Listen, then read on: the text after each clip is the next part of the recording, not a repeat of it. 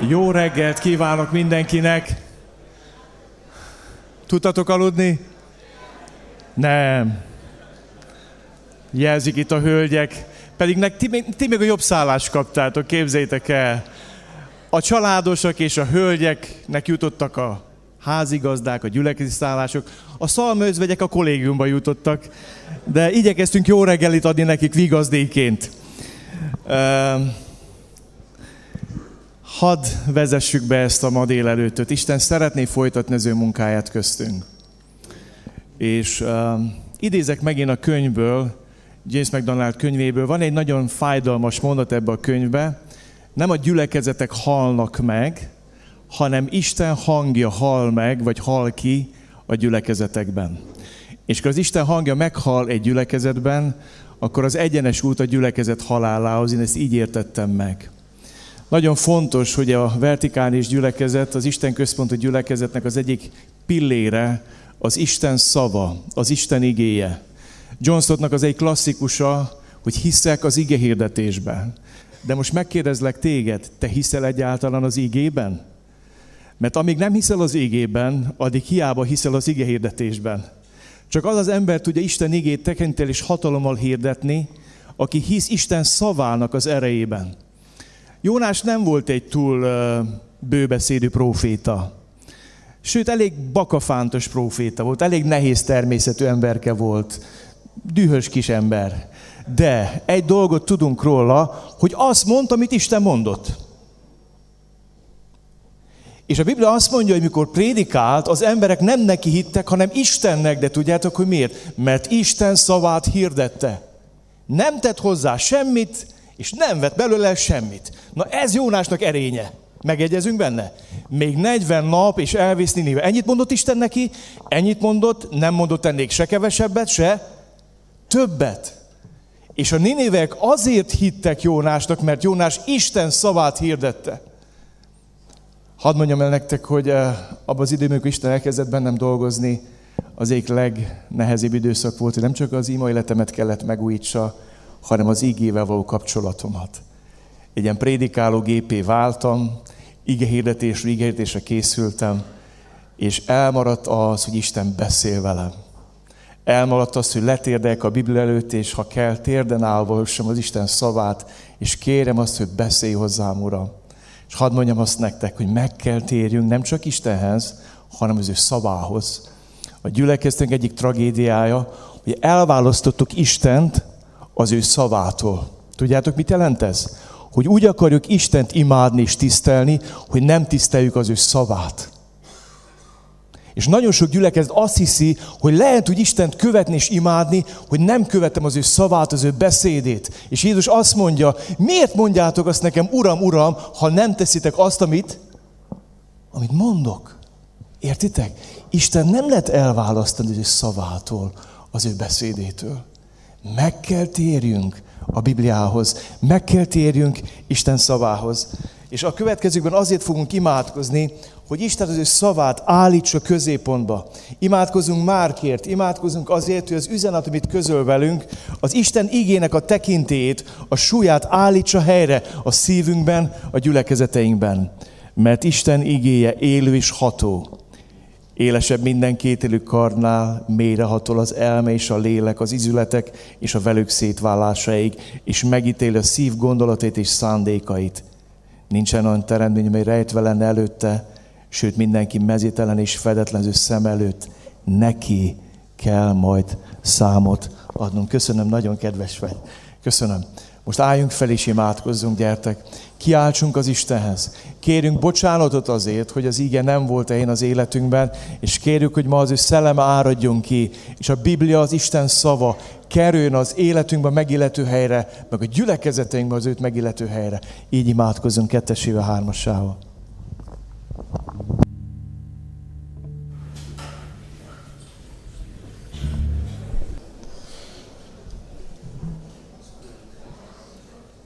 Drága mennyi atyám, nagyon hálás vagyok neked azért, hogy ma is eljöhettünk a te házadba.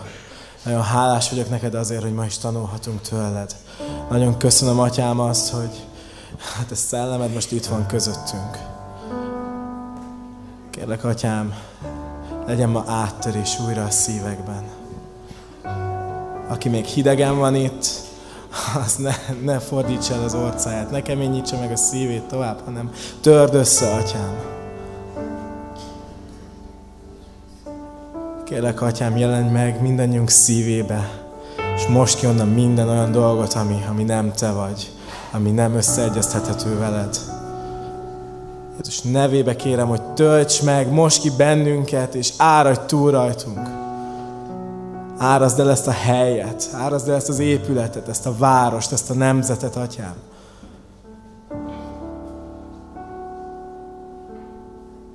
Adj nekünk teljesen imádó szívet. Jézus nevébe kértem, Amen. Hatalmas szeretettel köszöntök mindenkit itt, most Kecskeméten, a konferenciánk második napján. A Pécáról érkeztünk, a baptista gyülekezetnek a dicsőítő csapata vagyunk, és um, remélem, hogy remélitek, hogy sokat készültünk. és um, ez a készülés, ez a sok idő, ez a sok próba, ez teljesen semmit nem érne, hogyha Jézus szelleme nem töltötte volna már be a próbákat is. Semmit nem érne az most, hogy itt kint vagyunk, hogyha nem Jézus szelleme által cselekednénk. Ha csavarjak rajta egyet, semmit nem ér az, hogyha te itt vagy, hogyha nem szeretnél ma Jézussal találkozni. Semmit nem ér, hogy itt, vagy a kisteremben, vagy a neten nézed, fecséreled az idődet. Arra szeretnélek kérni, hogy kérd Jézust, hogy jöjjön be a szívedbe. Arra szeretnélek kérni, hogy most legyen múlt a múlt, és jöjjön valami új. Több éneket fogunk énekelni, ahol Jézusnak az irgalmáról, a Szent Szellemről fogunk énekelni. Meg fogunk vallani dolgokat, amiket nem szeretném, hogy üres szavak legyenek, vagy üres dallamok. Azt szeretném, hogy minden egyes szájból Isten imádata jöjjön ki. Minden egyes hanghullám, az mind Isten dicséretéért legyen. Gyertek, és így imádjuk Istent.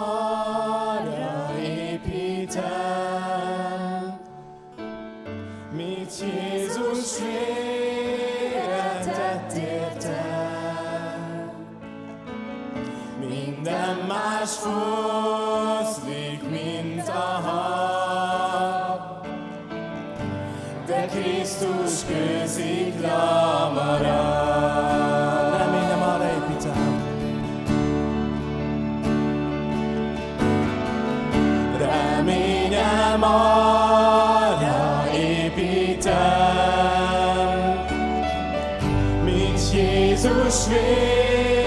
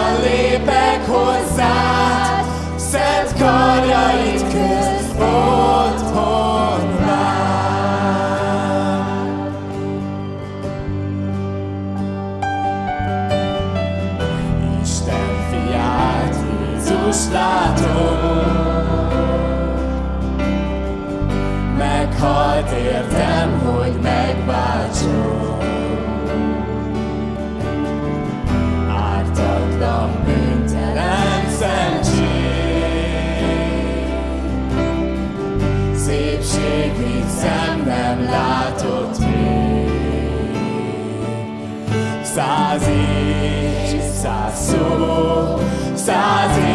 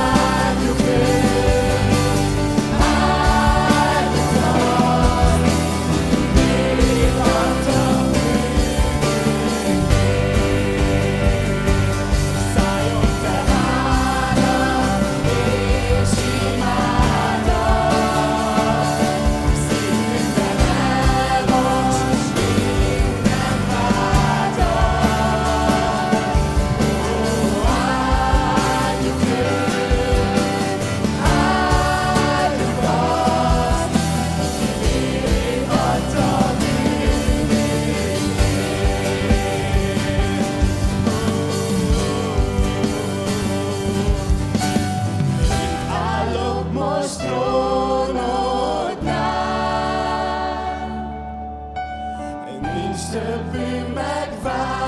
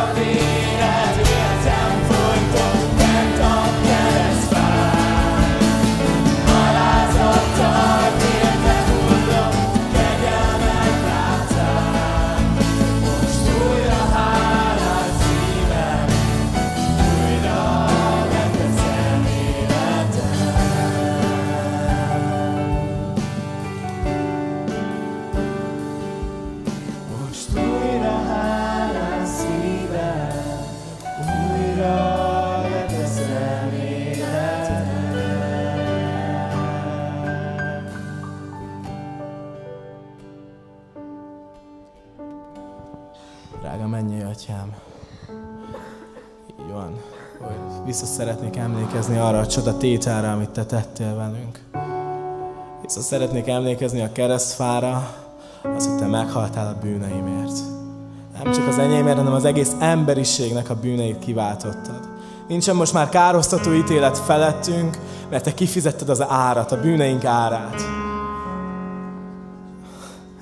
Atyám, annyira szeretem, amikor újra és újra megmutatod, hogy milyen kicsi vagyok én, és mennyire nagy vagy te. Mennyire jó benned bízni, mennyire jó biztonságot találni benned, mennyire jó kegyelmet találni benned. És mennyire jó, hogy te egy szerető édesatya vagy, aki ajándékokat szeretne nekünk adni a Szent Szellem által.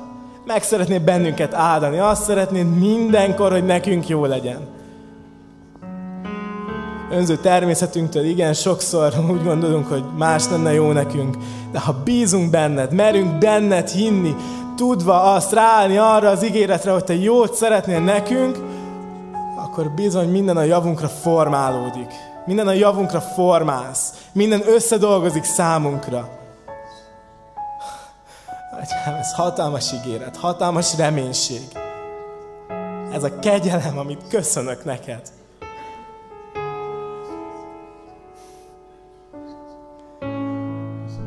Atyám, szeretném, hogy ne menjünk eltékozolva emellett az ajándék mellett el. Nem szeretném, hogyha semmibe vennénk. Szeretném, hogyha éreznénk ennek a súlyát, annak, hogy, hogy megkaptuk ezt a szeretetet, ezt a kegyelmet.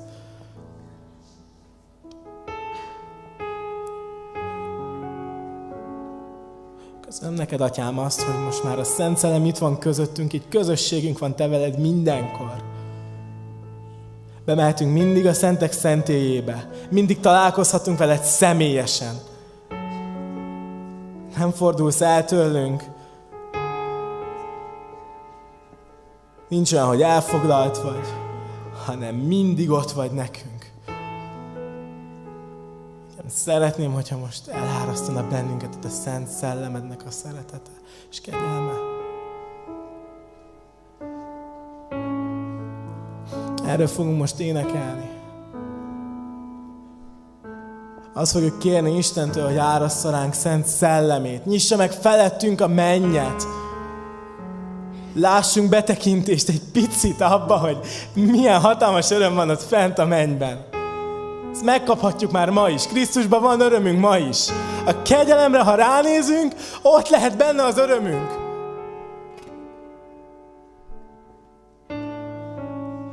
Kérjétek el ezt az örömet Istentől.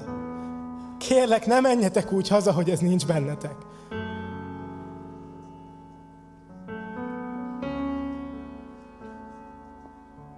Amen. Amen. Menjünk úgy haza majd a gyülekezeteinkbe, hogy, a, hogy amit itt mutatott nekünk a Szent Szellem, Jézus Krisztus, Isten, azt tudjuk ott is, azokat a magokat, amik elültettek, azok ki tudjanak otthon bontakozni. Nem tudom ki honnan jött, de tudom, hogy a szervezők minden egyes gyülekezetért és minden egyes tagért imádkoztak. Mindenkiért.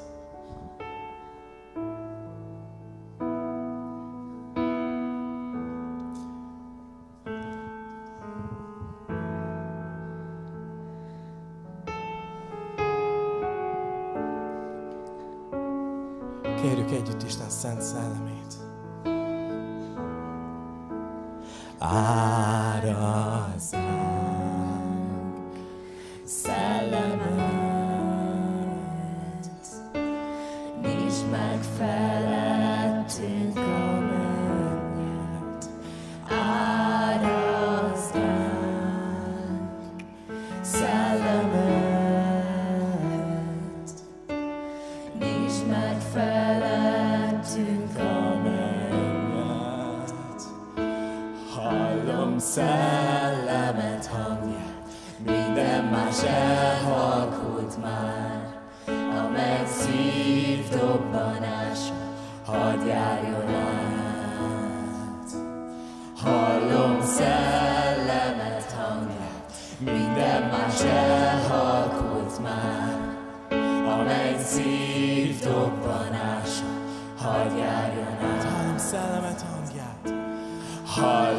szellemet hangját, minden más elhalkult már, amely menny szív dobbanás. Hallom szellemet hangját, minden más elhalkult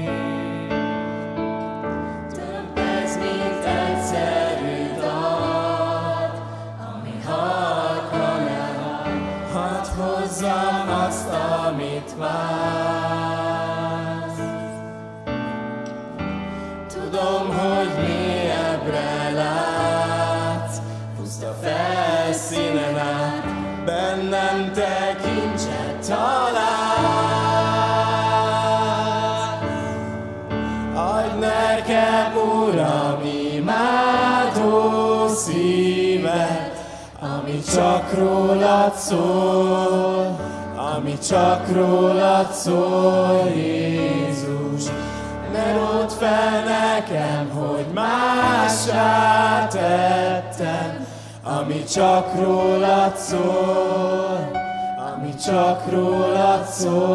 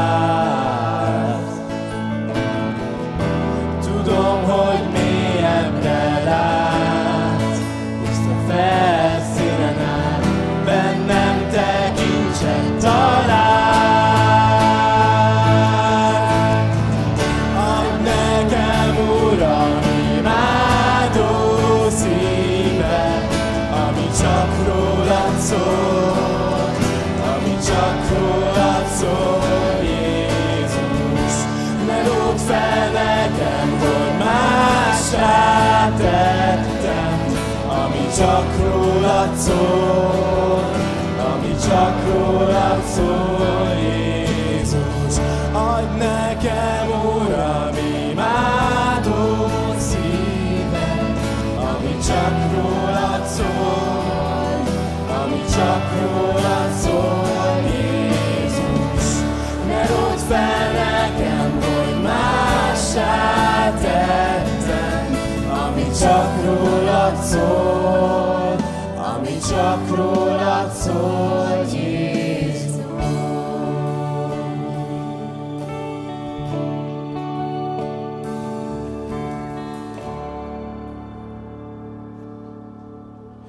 Jézus nevében legyetek mindannyian áldottak.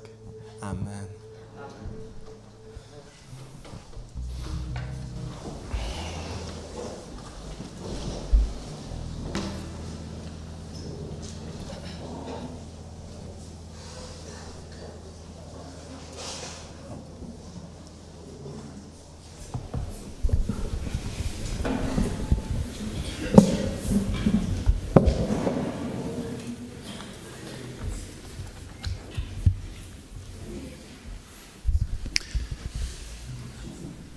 Tudom milyen dicsőítés van, vagy éneklés van a gyülekezetedben, ahol honnan jöttél, ugye sok helyről jöttünk.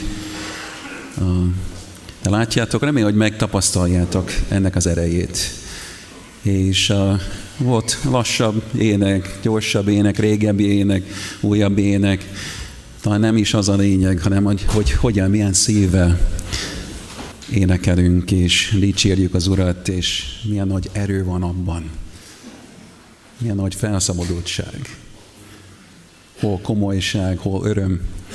És uh, hálás vagyok mindazokért, akik segítettek ebben. Köszönöm a Péceli dicsőítő csoportnak a szolgálatát, és minden csoportnak, kecsmétieknek, esztegamiknak, akik tegnap szolgáltak, és ma is fognak szolgálni. Ahogy mondtuk a konferencia elején, nem csak beszélni szeretnénk a vertikális gyülekezetről, hanem szeretnénk megélni és megtapasztalni. És tudom, hogy lehet, hogy a te gyülekezeted kisebb, de én láttam olyat, hogy egy szál gitár, az elég, ha az Isten elke ott van. Egy zongora elég. Lehet, hogy az sem kell, ha az Isten elke ott van, és emberek megnyitják a szívüket, lelküket Isten előtt. Témánk itt ma délelőtt Istennek az igéje. Istennek a szava. Jó néhány éve ezelőtt eh, vettük a, azt az ingatlant, ahol az Eszegami imaház van, és ez egy nagyon-nagyon régi parasztház nem tudjuk pontosan mennyi idős a, ez a ház, de szomszédok, amikor megvettük, azt mondják, hát úgy gondolják, hogy ez az utca, ez ilyen 180 éves, vagy valami ezek a házak. Úgyhogy nem mostani építésű. És az utcafalanti rész az még mindig megvan. És ahhoz, hogy kialakítsuk a nagy termet, ami akkor azt jelentette, hogy 45 négyzetméter, azt hiszem. Tehát két szobát kellett egyben nyitni, és egy nagyon vastag fal volt. Nem tudom, hogy láttatok ilyen falakat, tehát nem tudom, 40-50 centis. Ilyen terméskőből volt ez építve. Ugye felül akkor ilyen vályok, de alul akkor ezek a nagy darab terméskövek voltak. És tudjátok, ezt ki kellett bontani, ezt a falat. És a, fa, tehát a falbontáshoz akkor ugye többféle eszköz van. Uh, ugye Hoztam egy pár eszközt egyébként.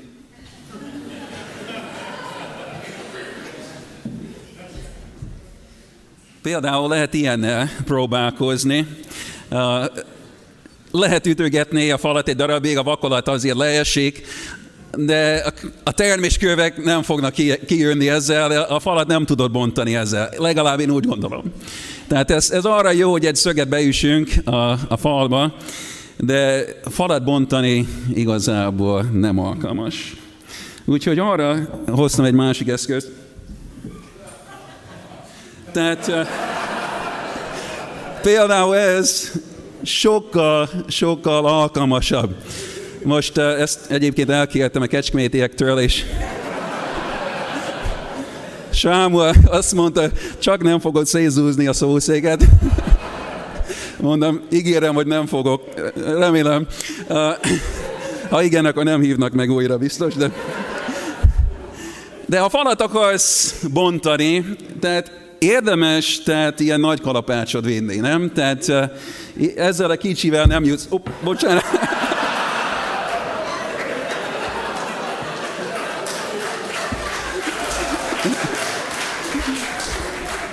Szerintem javíthatom még ezt. Úgyhogy eh, le, le is tettem, jó?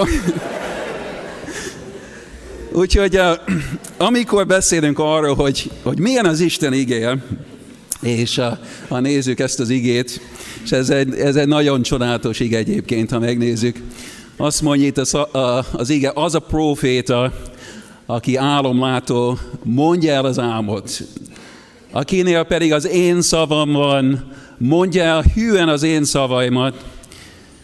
Mi köze van a szalmának a búzához? Ezt mondja az Úr. Nem olyan-e az én szavam, mint a tűz? Így szól az Úr, vagy mint a szikla zúzó pörölj. Ilyen az Isten szava. Ilyen az ige. Ami szomorú nekem az, hogy sokszor, na ezt merem fölvenni, sokszor a szószékre úgy jövünk fel, hogy ilyen kis kalapácsot hozunk. Ezt tudjátok? Kis kalapáccsal jövünk fel. Mik, mik ezek a kis kalapácsok? Ilyen emberi gondolatok, okos gondolatok, önsegítő gondolatok, jó tanácsadás, így jobb lesz az életed, így egy kicsit boldogabb leszel. Olvassunk innen is olyat, egy kicsit, onnan is egy kicsit. Lehet, hogy egy ige verset felolvassunk, de utána nem arról beszélünk, hanem másról. Ez a kis honapács. És csodálkozunk azon, hogy nem történnek nagy dolgok.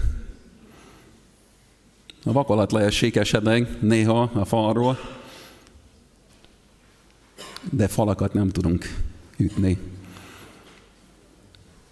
Vannak falak, amiket át kéne zúzni embereknek az életében, városokban, gyülekezetekben.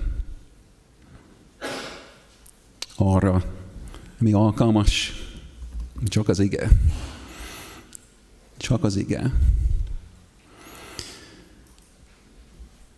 Beszél itt Szalmáról és Búzáról.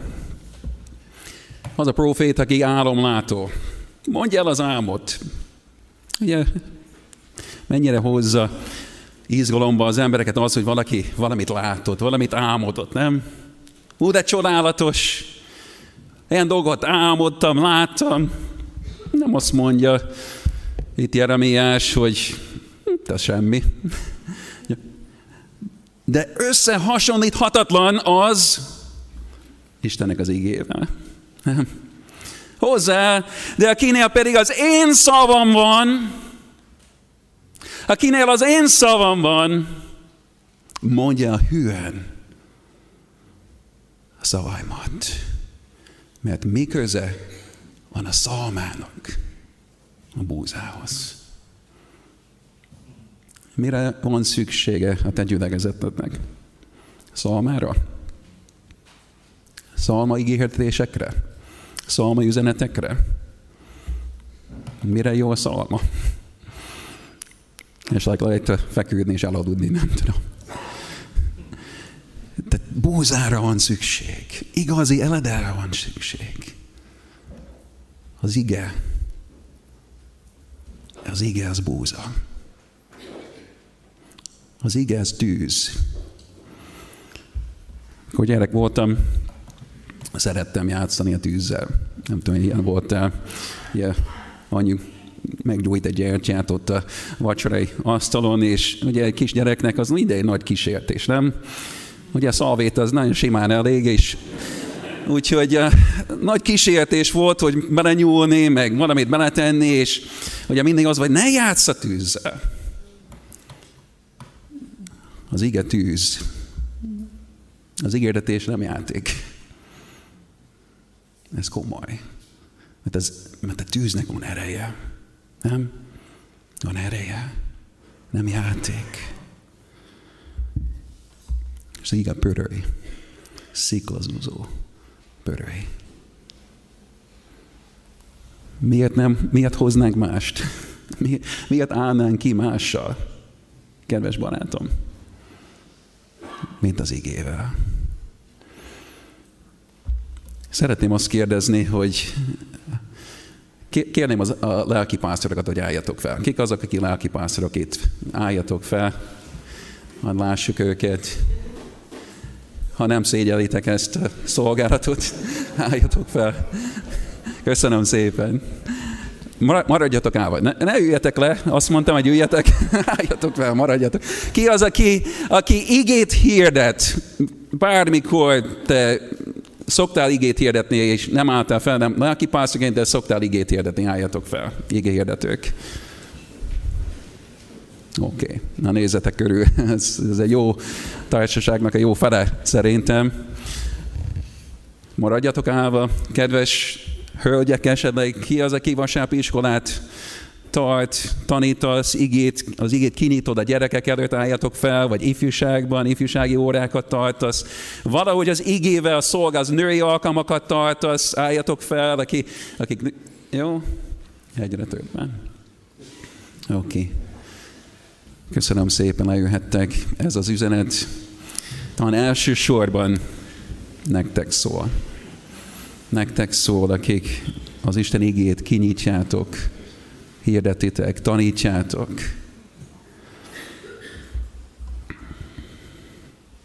Az ige, az ígéretés, az igének a szolgálata nem játék, ez egy komoly dolog.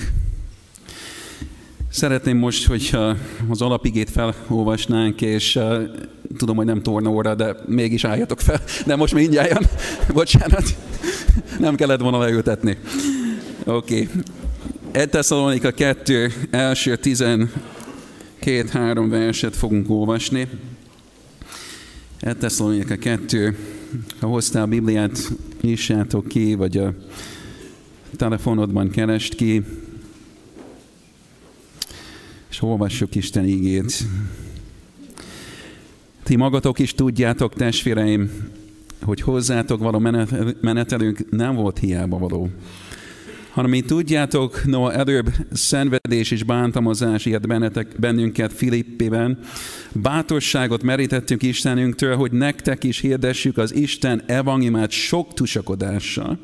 És szeretném, hogy figyeljétek, ahol elhangzik az, hogy hirdetni az evangéliumot, meg ilyen szavakat figyeljük.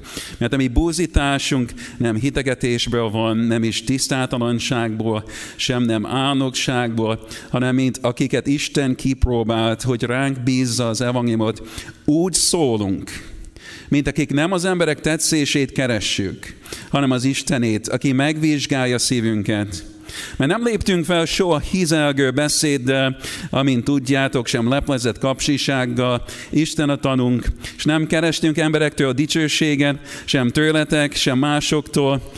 Bár tekintél léphettünk volna fel, mint Krisztus apostolai, mégis szelédek voltunk köztetek, mint a gyermekét dajkáló anyja. Ennyire megkedveltünk titeket, és készek voltunk közölni veletek, nem csak az Isten evangéliumát hanem a magunk lelkét is, mivel hogy szereteinké lettetek.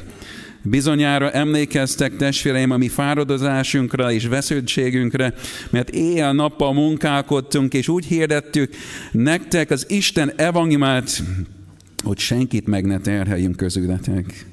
Ti vagytok rá tanúk, és Isten milyen szentül, igazán és fedhetetlenül értünk köztetek, akik hisztek azt is tudjátok, hogy úgy intettünk és buzdítgattunk egyenként benneteket, amint az appa a gyermekeit, és kérve kértünk, hogy Istenhez méltó módon éljetek, aki az ő országába és dicsőségébe hív titeket. És figyeljük jól a 13. verset. Azért pedig szüntelen hálát adunk Istennek, hogy amikor befogadtátok az Isten általunk kéretett beszédét, nem úgy fogadtátok, mint emberek beszédét, hanem mint Isten beszédét, amint hogy valóban az, amely munkálkodik is bennetek, akik hisztek. Menj, atyánk, formáld, formáld a szíveinket a mai napon. Ha kell, ítélj meg bennünket, Urunk, késztes bűnbánatra, ha nem úgy hirdettük az igét, ha nem úgy képviseltük, hogy megtérést nekünk, akár pászoroknak, igéhirdetőknek, Urunk, adj egy nagyobb komolyságot, egy, egy nagyobb tekintét az igének előttünk. Urunk, munkák, hogy itt közöttünk. Amen. Foglaljatok helyet.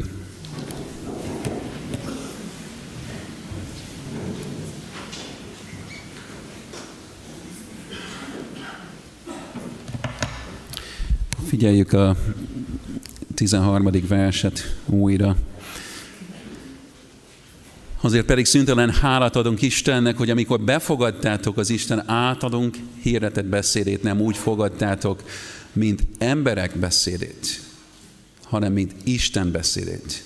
Amint hogy valóban az, valóban az, amely munkálkodik is bennetek, akik hisztek. Azt látjuk, hogy mindenképpen van a hallgatónak is feladata ebben, befogadni az igét, hinni az igében, hát ugye hallani kell, hinni kell, be, be kell fogadni, de nem mindegy, hogy mi, akik hirdetjük az igét, nem mindegy, hogy hogyan hirdetjük az igét. Mert a cél az egyértelmű, hogy az emberek úgy fogadják, mint Isten szavát, amint ahogy valóban az. És milyen erő van benne, amely munkálkodik is bennetek. Mi munkálkodik? Az igen, nem? Az ige, ennek van ereje. Ahogy Sámol olvasta az alkalom elején, élő és ható. Tehát ez egy élő könyv, és munkálkodik. Igen, kell a hit, munkálkodik is bennetek, akik hisztek. Akik hisztek.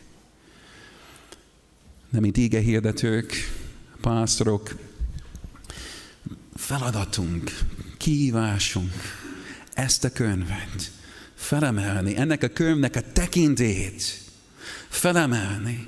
És mi is meghajolunk előtte, nem? Ez fölöttünk áll. Itt tartom az igét. Nem itt. Itt. A lelki pásztor fölött is áll. Az igéhirdető fölött is áll. És fontos, hogy az emberek ezt megértsék, hogy ez Isten szava.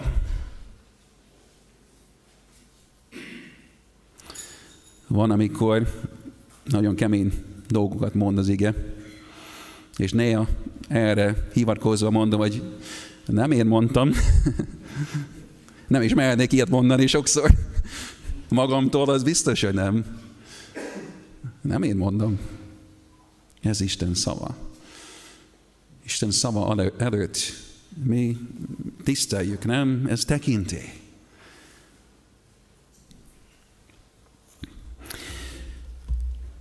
Második fejezet, amit felolvastunk, Pál elmondja, hogy hogyan, hogyan vitte Isten szavát a tesszalonikai gyülekezetbe.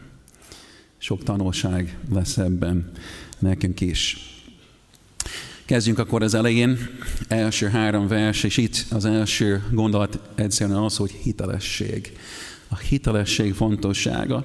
Ti magatok is tudjátok, testvéreim, hogy hozzátok való menetelünk nem volt hiába való, hanem mint tudjátok, noha előbb szenvedés és bántomazás ért bennünket Filippében, bátorságot merítettünk Istenünktől, hogy nektek is hirdessük az Isten evangéliumát sok tusakodással. Mert a mi buzításunk nem hitegetésből, van, nem is tisztátalanságból, sem nem álnokságból. Miért kellett Pálnak bátorságot meríteni? Azt gondoltuk volna, hogy Pálnak ez megy simán, nem? Bátorságot kellett meríteni. Miért? Mert honnan, honnan érkezett? Filippiből. Mi történt Filippiben? Berakták őt egy börtönbe, jól megostorozták őt, utána, amikor elengedték, ugye azt mondja, menjél minél gyorsabban, vérző háttal érkezett meg Pál Tesszalonikába. Szerintem még nem is gyógyult be a sem. Megint kinyitni az igét, megint hirdetni, amikor ott az előző városban ezért megverték. megostorozták. De higgyétek el, hogy hitelességet adott az ő üzenetének, nem? Ha a lelki pásztor 10 millió forintos vagy 20 millió forintos autóval érkezik, kiszáll az autóból, legjobb ruhába van, minden csillog, és lehet, hogy hiteles, de mikor a vérző sebeket látják a hátán, amit vállalt Jézus Krisztusért, na, ennek van egy, egy súlya, nem? Bocsánat, nem vagyok a, a drága autó ellen, csak én azt mondom, hogy igen, tehát az üdvöztetés az hitelesíti sokszor azt az embert, aki hirdeti az igét. Tehát reggelinél a dr. Kovács Gézáikkal ültünk le, beszélgettünk, kicsit kérdeztük, hogy hogy van a Géza bácsi, és mondták, hogy hogy van, jó van egyébként, és azt mondja, még írja a könyveit, minden, mindig ír valamit. De akkor jöttünk Magyarországra, nem voltunk sokáig, és hallottunk ugye Géza bácsiról, és akkor találkoztam vele, és ugye meghívtuk Esztergomba sokszor, és emlékszem, amikor mondta történeteket, ugye ki, kik olvastátok az, azt a könyvet, az életútját, a, talán ismeritek, vagy hallottátok őt. Ugye a régi kommunizmus időszakáról mesél, és a kemény dolgokról, és elvették a lelkipász jogosítványát, ide küldték, áthelyezték ide-oda, fenyegetések, mindenféle nehézség. Az nem mindig nagy baj az egyháznak, az üdöztetés. Néha jobban félek az elfogadástól, mint az üldöztetéstől. Ne gondoljátok, hogy akkor mindenképpen akkor kívánom az üldöztetést, de néha nagy a veszély az. Nagy a veszély az, amikor jót mondanak rólatok. Mi azt gondoljuk, hogy ez egy jó dolog, hogy mindenkinek jó a véleménye rólunk. Mit mondott Jézus erről? Jaj nektek, ha minden ember jót mond felőletek, mert éppen így tettek atyáik a hamis profétákkal. Nagyon nem szeretem a kritikát. Én érzékeny típusú ember vagyok. Lehet, hogy minden lelki pásztor ilyen, de én úgy érzem különösen. és nem esik jól, fáj, de az igen azt mondja, jó igazából. Ha mindenki jót mond, mindenki csak jót mond rólad, azt mondja Jézus, jaj nektek. Lehet, hogy inkább a hamis profétákhoz kellene besorolni téged, nem? Mert így járt. Hamis profétáknak mindenki jót mondott róluk. Hát Jeremiásnak nem volt ilyen egyszerű. Ő is megjárta a börtönt, meg a, az üldöztetést, nem? Akkor mentünk Esztergomba. Nem mondhatnám azt, hogy tárt karra fogadtak bennünket Esztergomba. Mentünk az utcára missziózni. Emlékszem, hogy akkor úgy döntöttem, hogy akkor kicsit messzeről akkor akartam fényképet készíteni, hogy ilyen úsz evangelizáció volt, és valami pantomimot adtak elő éppen a csoport, akik köttek hozzánk, és akkor egy kicsit messzebbről akkor fényképezkedtem, és akkor két néni állt mellettem, és azt mondta az egyik a másiknak, hogy ki kellene űzni ezeket az embereket ebből a városból ránéztem, hogy nem vagyok velük, de nem.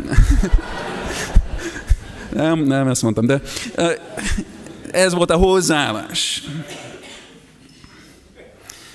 Emlékszem, amikor egy hölgy kezdett járni a gyülekezetbe, és nem mondom, hogy melyik nagyobb egyház, de náluk nagyobb egyház, uh, azt mondja, ott osztják a templomban a szórólapokat, hogy miért szekta a baptista és mutatott és egyetekem.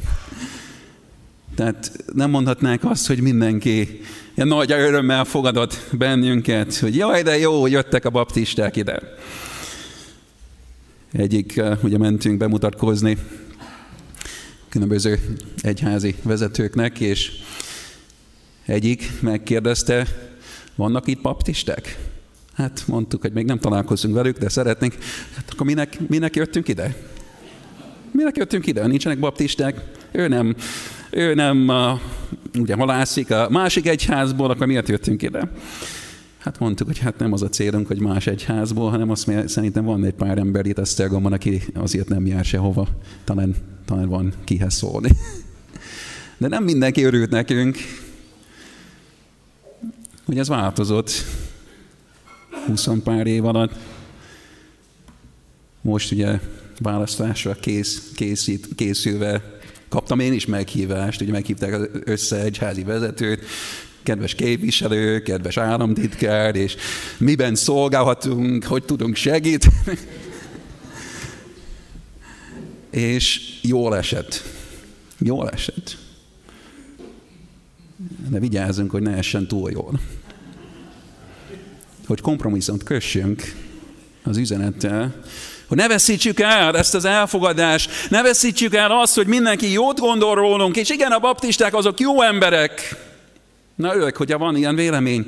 De, de vigyázni kell, mert, mert a hitelesség sokszor pont abban van, hogy mi megállunk, akkor is, amikor nehéz, és amikor nem örülnek az emberek, és lehet, hogy itt gyülekezeti tagokról van szó, lehet, hogy a külső emberekről van szó, lehet, hogy más egyházak, egyházi vezetők, állam, ki tudja mi. Tehát mi Isten képviseljük. Isten szavát képviseljük, nem? A jó időkben, a rossz időkben, ha örülnek nekünk, ha nem örülnek nekünk.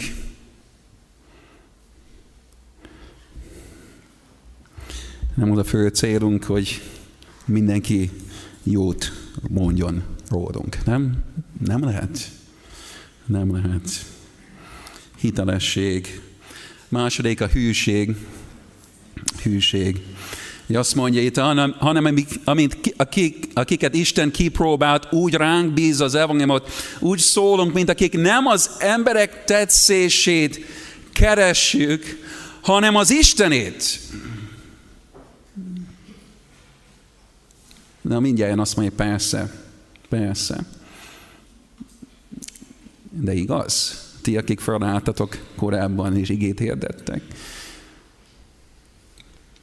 Tegnap mondtam, úgy minden ígéretés előtt ugye készülünk átgondolni, nézni, hogy most ez dicsőséget hoz Istennek. Ebben van emberi dolog, ebben van kompromisszum.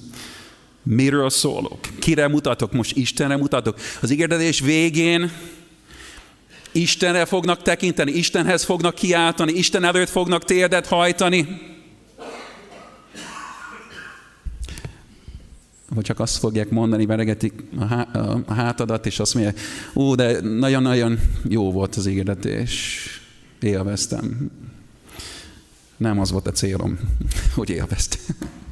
Nem az volt a célom. Az volt a célom, hogy Isten szóljon hogy Isten szóljon. Na ez a cél.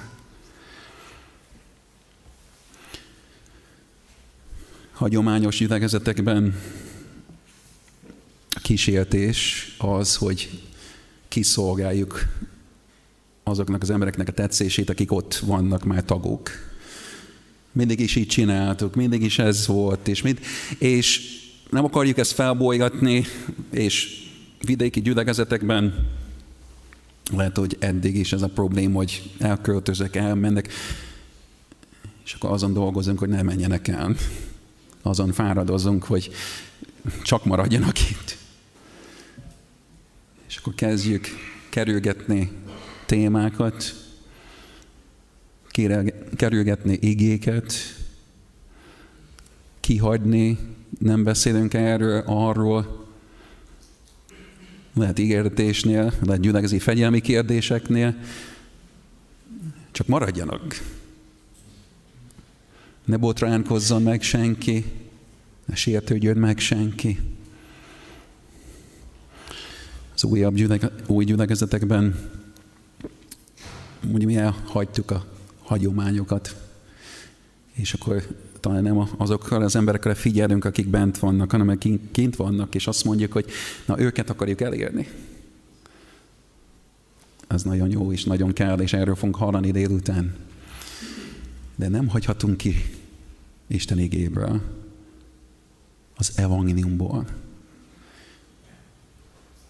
Ha a gyülekezetedben nem beszéltek a pokolról, a kárhozatról, te ki, ti kihagytatok valamit. És nem mondom azt, hogy csak azt kell hirdetni, mert akkor te is kihagytál valamit. De van kegyelem, de van igazság.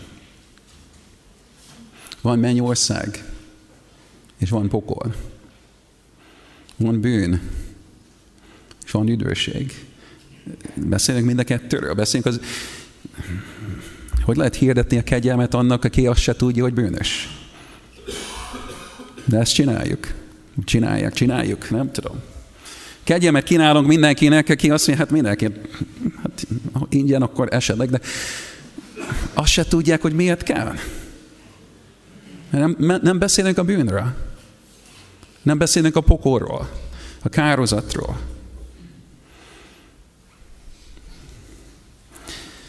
Hűség. Azt mondja itt Pál folytatás, mert nem léptünk fel soha hízelgő beszéddel. Van ilyen beszéd a szószék mögött? Hízelgő beszéd.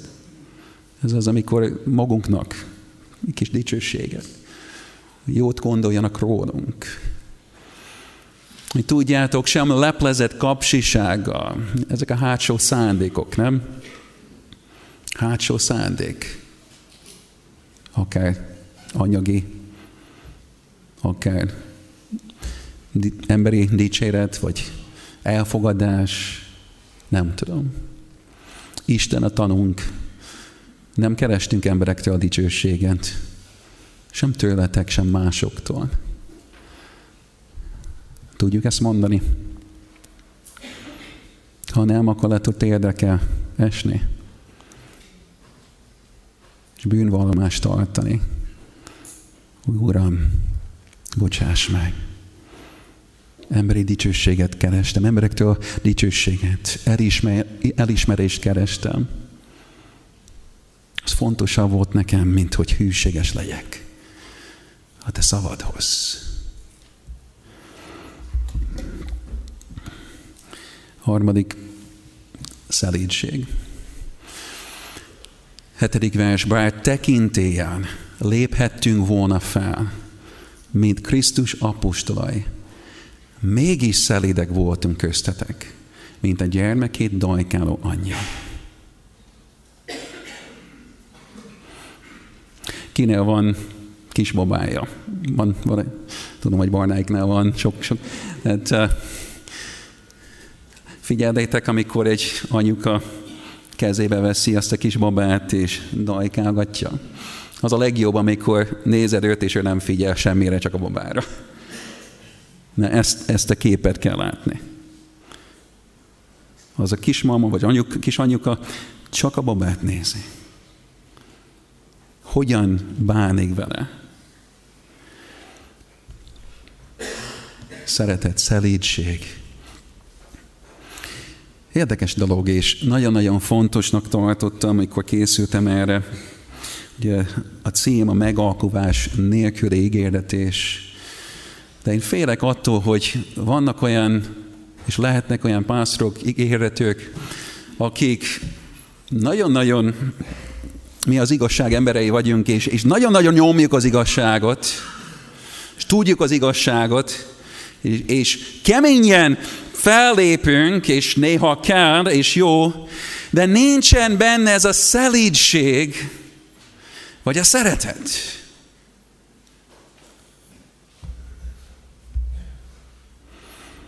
Az egy szelídség. A szelídség az, hogy én is tekintély alatt vagyok. Én is tekintély alatt vagyok. Pár hivatkozhatott volna az apostoli tekintélyre?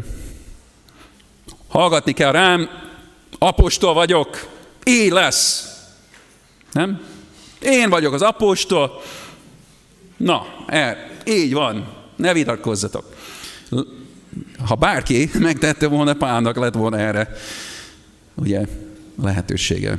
Egyébként majd ha holnap, vagy délután erről, be, vagy mikor, ezután akkor erről lehet beszélni egy kicsit, hogy igen, tehát van, amikor Pál hivatkozott rá, Lételt Szolnaikában azt mondja, direkt nem. Szelíd volt, azt mondja, nem hivatkozott rá. Miért? Mert, mert valószínűleg azt akarta, hogy ne, ne az ő tekintélye legyen fontosabb az igének a tekintélye. Na legyen az igének tekintély, legyen ez a tekintély.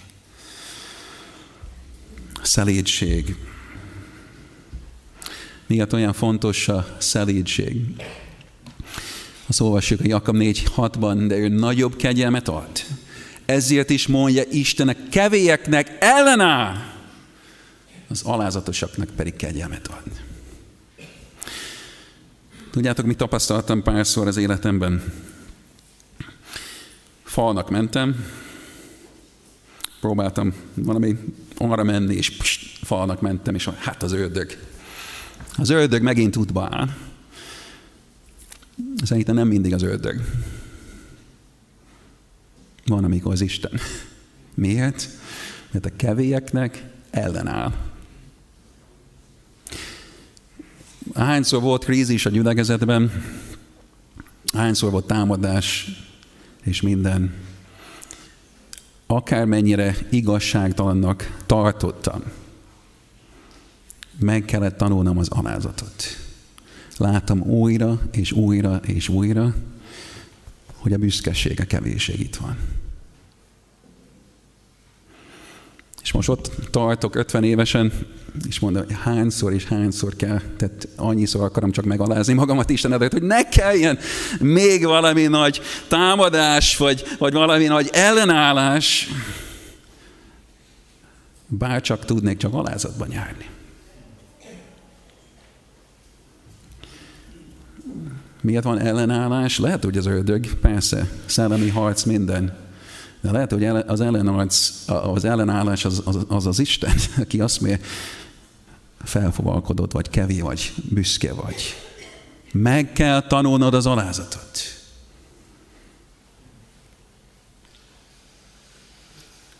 Miért annyira fontos az alázat? Mert csak az kap kegyelmet. De az kap. az egy ígéret. Az jó hír, nem? Ha megalázod magadat, kegyelmet kapsz. Ha mai napon térdet hajtasz, Istennek, és megvallod, akár a büszkeséget, akár az, hogy kerested az emberi dicsőséget, akár az, hogy nem voltál hű Isten szavához, ha megalázod magadat, kegyelmet fogsz kapni. Mert ő az alázatosoknak kegyelmet ad. És akkor az utolsó, ez a szeretet, kicsit érintettük már, kicsit néztük a, ugye azt a képet, hogy az asszony ugye ott tartja kezében a kis babát, de nézzük a folytatás. Ennyire megkedveltünk titeket, annyira jó ez a szó, nem? Néha, néha, mintha kicsit erősebb is, mint a szeretet, mert ugye mindenkit szeretni kell, de nem mindenkit kedvelünk, nem? De, és a szeretet az kötelező a kedvelés, hogy, és azt mondja itt Pál, hogy ennyire megkedveltünk titeket, ez nagyon szép. Megkedveltünk titeket. És készek voltunk közölni veletek nem csak az Isten evangéliumát, hanem a magunk lelkét is. Mivel, hogy szereteinké lettetek. Mi az, hogy magunk lelkét is? Tudjátok, hogy mi az élő evangélium? Az az, amikor az ígérető abban öltözik. Nem? Tehát a maga, maga lelkét. Tehát amikor az üzenet és az üzenő, tehát valahogy egybe olvad, és, és uh, egy élő üzenet jön át, azt mondja Pál, a magunk lelkét tettük bele. Nem csak szavakat mondtunk, nem az, hogy itt, az, e- itt vagyok én, itt az evangélium, mint a két külön dolog, hanem belerakta a saját életét, a saját lelkét az evangéliumba. Ez a megtestesült evangélium. Nem ezt tette Jézus. Ne, én nem vagyok Jézus, és te sem vagy. De követni kell őt, hasonlítani kell rá. Ő a példakép és nekünk föl kell venni az evangéliumát is belehelyezni magunkat, és úgy hirdetni az igét, hogy, hogy mi is ott vagyunk benne az üzenetben, szívvel, lélekkel.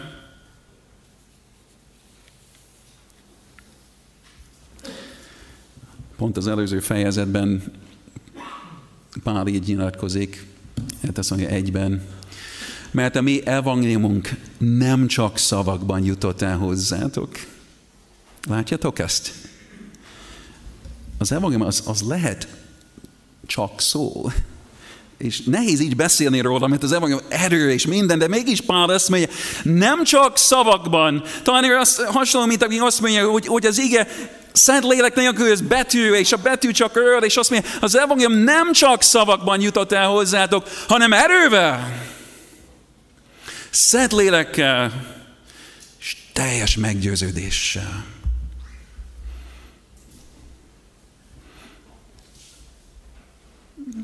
Szerintem ahhoz, hogy erővel kell az az utolsó, a teljes meggyőződés.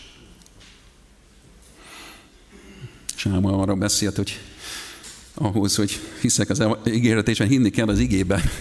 Tehát a meggyőződés, ha te nem hiszed el, akkor ők nem fognak, nem fogják elhinni. Ha te nem vagy meggyőződve, akkor ez biztos, hogy ők nem, őket nem fogod meggyőzni, érted? Erővel, a Szent Lélekkel kiáltottunk a Szent Lélek erejét, nem? Hogy árasszak ki el szellemét ránk. Ezt kértjük. És kérni kell ezt minden, minden Isten tisztelet előtt, dicsőítő csoportnak, pásztornak, vezetőknek, hogy összejön, és az, hogy árasz ki ránk hát a szent lelkedet, hogy erővel, és a szent lélekkel, és teljes meggyőződéssel hirdessük az evangéliumot. És Pál visszatér ehhez a szülői képhez, a 11. versben azt is tudjátok, hogy úgy intettünk, és buzdítgattunk egyenként benneteket, mint az apa a gyermekeit. Érdekes, hogy nem akart senkit kihagyni korábban, az anyjáról beszélt, itt az apai szeretetről beszél, mert egy kicsit más, nem? Isten direkt azért tervezte, hogy legyen apa és anyja, mert az anyja másfajta szeretetet ad. Nem? Az apa másfajta szeretetet ad, azért talán bekerült ez a szó, hogy, hogy intés, meg, meg ilyesmi, mert talán itt egy kicsit az, ez a szülőnek a dolga is. De inteni és buzdítgatni. Nem csak inteni, nem csak negatív, buzdít, buzdítani, amint hogy egy jó apa így kezeli a gyermekeit. Kell egy kis útbaigazítás, de hogyan szeretettel? Te vagy a fiam. Szeretlek. Ez nem elutasítás. Szeretlek téged, csak azt akarom, hogy jó legyen a dolgot. Kis útbaigazítás. De szeretettel. Miért olyan fontos ez? Mert én azt még lehet hibázni, ahogy mondtam, mondok ígéretők, és találkoztam is velük, és találkoztam velük baptista körökben is, tehát ahol a hűség, tehát amit mondtak, az ige volt. De kemény volt, és nem volt benne az a szeretet. Nem úgy intették Isten népét, ahogy a apa, az apa inti a gyermekét. Keménység volt benne. Kemény szív volt benne, legalább ez jött át. És ott ültem, és hallgattam, és fájt nekem, és láttam Istennek a népét, hogy, hogy le voltak sújtva. Ne, nem fel, felemelte őket, ne, nem vonta őket, vonzotta őket Istenhez, hanem, hanem félelemben voltak, és, és egyfajta taszítás volt, és akkor vagy félelemben engedelmeskednek, vagy elmennek, és elfutnak. És igazából egyik sem jó. Ha csak a megfélemlítés miatt teszünk valamit. Úgy inteni, igen, mi ragaszkodunk az igéhez, ez a tekinté. De úgy, ahogy az apa a gyermekét. Úgy hirdetsük. Ne úgy, legyünk, mint a farizéusok, akik nehéz és elhordozhatatlan terheket kötnek, vagy kötöttek össze, és az emberek vállára rakták, ők maguk azonban az újukkal, egyetlen egy újja sem akarták azt megemelni. Csak terheket raktak az emberekre. Meg tudjuk ragadni ezt az egyensúlyt.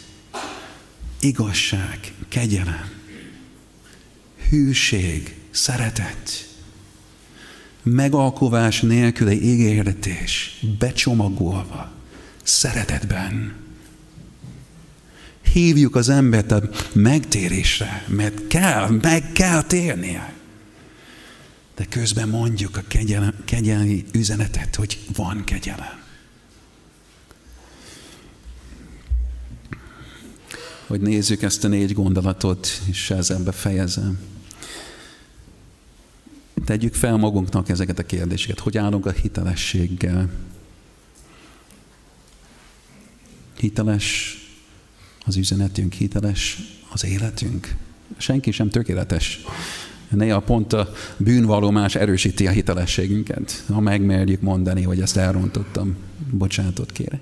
Hiteles, hűség, szelídség, mi is alázatban járunk, tekintély alatt vagyunk mi is. És szeretet. Szeretném kérni a dicsőítő csapatot, hogy jöjjön, és először volna, hogyha csak halkan játszanátok.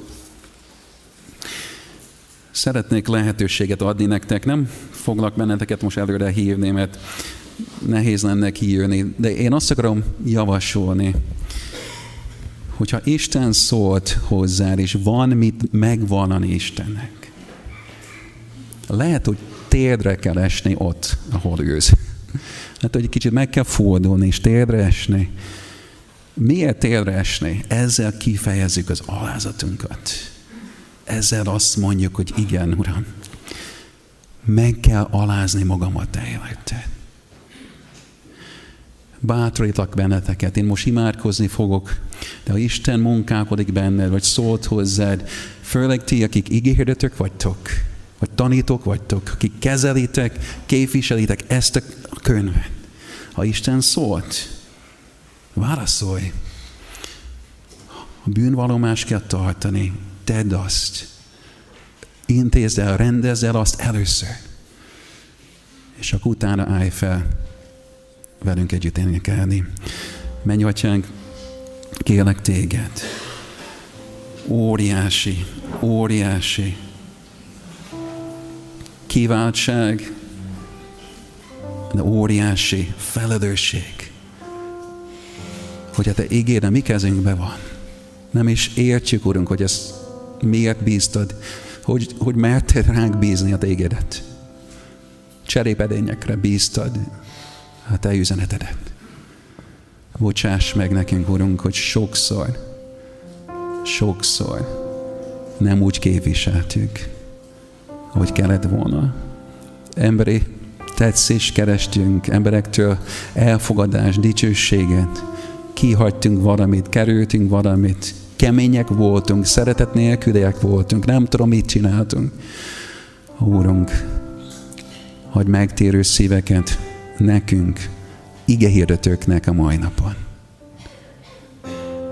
Munkálkodj bennünk álljunk fel, ti, akik szeretnétek énekelni, akinek rendezni valója van, maradhat ülve, vagy letérdehet, énekelne, álljon fel. Dicsérjük Istent, vagy rendezzük dolgokat ott a helyünkön.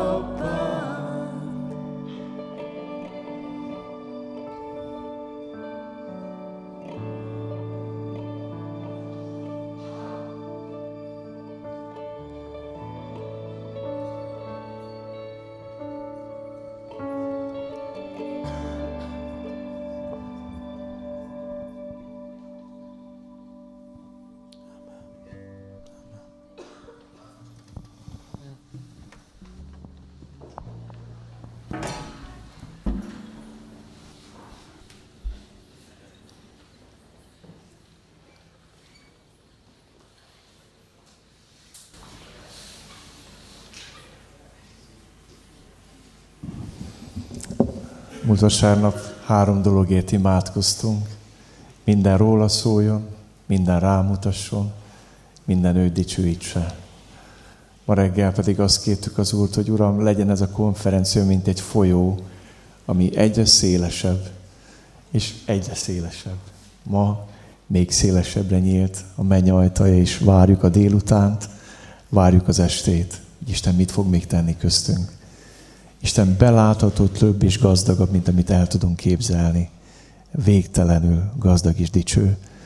És valamit meg tudunk ebből mi ragadni, porszem emberek, de nagy dolog ez. Hadd mondjam nektek, most feszes az időnk.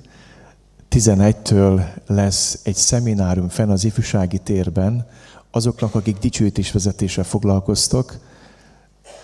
Hogy mondják? Mai- Mika vagy Ma- Majka? Majka. Ez románul is szép, ugye, Krisztián? Románul is. Majka. Igen. Igen. Igen, a, a, a románul szűzanyát jelenti, de nem baj. Szóval...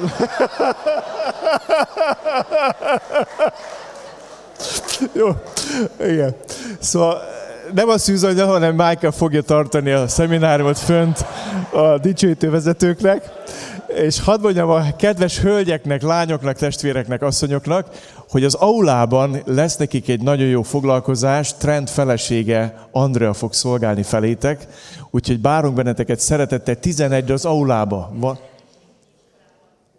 az egészségügyi iskola aulájába, ahol volt az ebéd, ebéd és vacsora. Nem, eddig csak vacsora. Lesz ebéd, igen. Ott, ott ahol volt a vacsora. Jó? És a, a többiek, akik maradtok, azoknak itt a teremben ilyen önvizsgálat lesz most. De nem úgy, hogy behunjuk a szemünket, tehát nem, nem úgy, hanem úgy, hogy olvasunk, gondolkozunk, beszélgetünk, imádkozunk. Ez Barnabás fogja vezetni. Tehát teológián, mikor nagyon álmosok voltunk, és azt mondtuk, hogy aludni megyünk, azt mondjuk, megyünk önvizsgálatot tartani, benézzük a szemhéjünk mögé. De most nem ilyen lesz, nem ilyen lesz, hanem, hanem komolyan szeretnénk átgolni, amit eddig mondott nekünk Isten. Ennyit szerettem volna mondani. Laci, van még hirdetni való? Gyere kérlek, jó?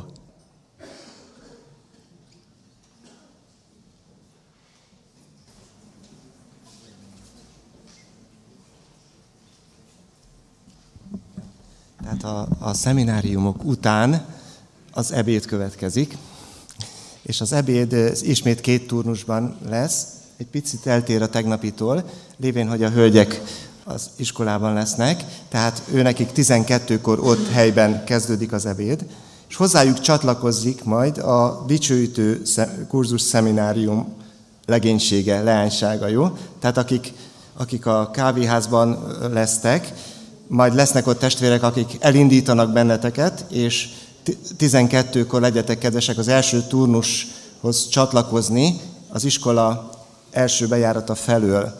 És azt követően kb. 20 perc múlva lesz arra lehetőség, hogy a, aki, akik itt maradtok a nagy terembe, ti is elinduljatok hasonló módon, mint tegnap két irányból, hogy könnyebb legyen az ételosztás. Még egy apróságot szeretnénk hirdetni.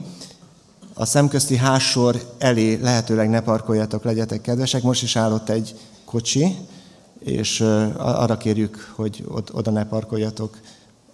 E- Erre az imász felüli oldalra parkoljatok. Köszönjük szépen! És ebéd után mindenkit várunk vissza üdítőre és házi sütemény. Most a gyülekezet asszonyai sütöttek, hogy gyertek majd vissza, ne hagyjátok ki, jó? Tehát az édesség az itt lesz, itt lesz ebéd után. Jó szemináriumot mindenkinek!